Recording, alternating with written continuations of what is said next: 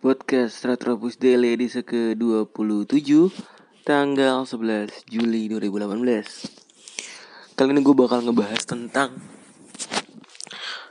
Gila ya lu nonton semua kan? Prancis menang lawan Belgia.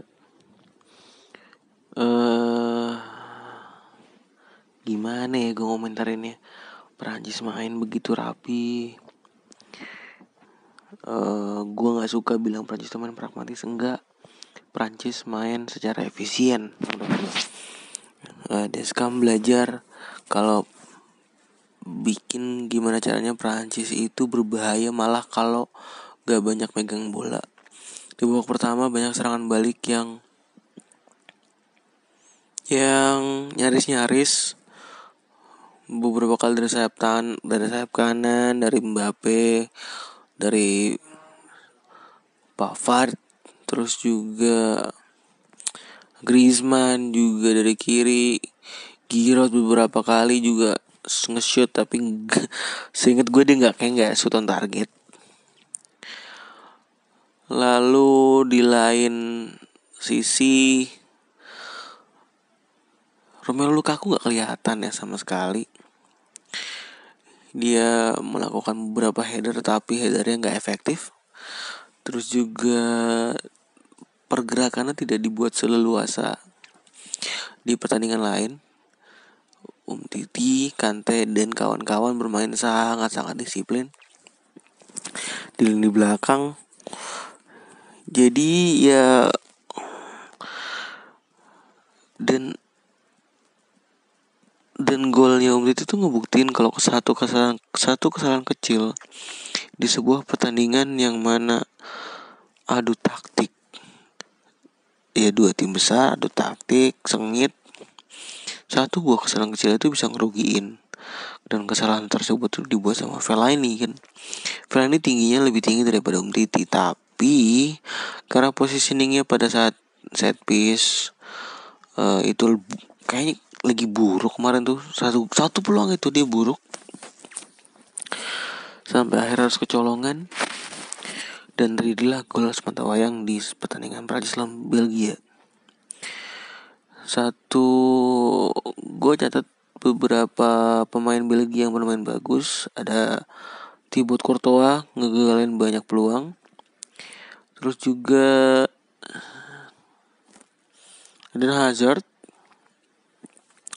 dan Kevin De Bruyne. Lukaku sama sekali nggak kelihatan uh, ya biasalah sama kayak di Liga Inggris kayak kata orang Lukaku nggak bisa main di pertandingan besar kan? Nah benar ini pertandingan besar. Dan Lukaku mainnya nggak mainnya nggak bagus. Gue tidak mengeneralisasikan ya dalam artian tidak setuju juga tidak tapi nggak nggak nggak setuju juga karena kemarin faktanya Lukaku sangat bermain tidak efektif. Dan mainnya ya gitu dah di bener ya sekarang tuh N'Golo Kante defensive midfielder tuh jadi kunci. Kemarin gue ngeliat uh, ada dua buah. Ada dua buah midfielder yang jadi kunci. Kalau di Prancis ada N'Golo Kante kalau di Belgia ada mau Mauran Fellaini. Uh, Fellaini itu posisi unik dia orang pertama yang ngejagain Pogba karena kalau serangan balik Pogba itu otaknya serangan Prancis pasti bola pertama dari Pogba baru disebar ke mana sama dia. Nah, untuk memanfaatin itu dia ngepresi Pogba dan kalau misalnya bola kerebut dia bisa langsung ngambil posisi ke tengah agak maju nolong si Lukaku. Nah, di situ tuh penting itu kayak kan. Uh, Martinez mainin Dembele, gak mainin gak mainin siapa tuh main Dortmund namanya. Gak mainin. Yuri Tillmans dia mainin Dembele di awal dari awal.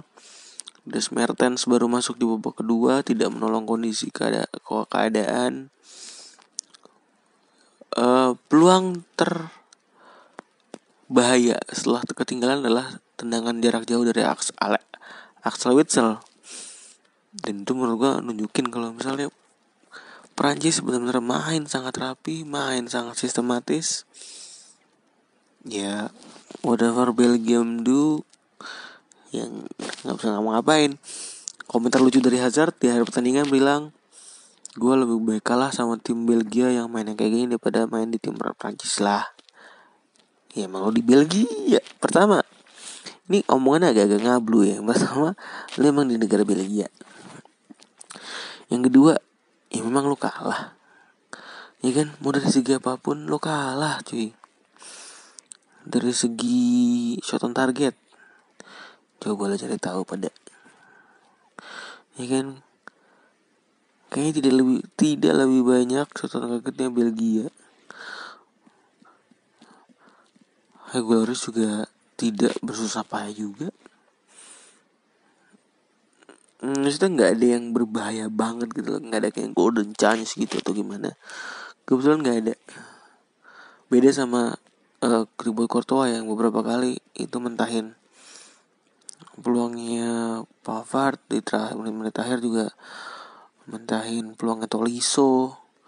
Ya memang kalah. Ini mau ya Hazard biasa lah bitter aja bitter. Dia mencoba bitter aja. Ya oke mungkin uh, sambil nunggu ini obrolan sambil nunggu kita sambil gue nunggu pertandingan Inggris. Apakah Inggris? Apakah football is coming home? Kita tunggu aja mereka bisa ngalahin Modric DKK atau enggak.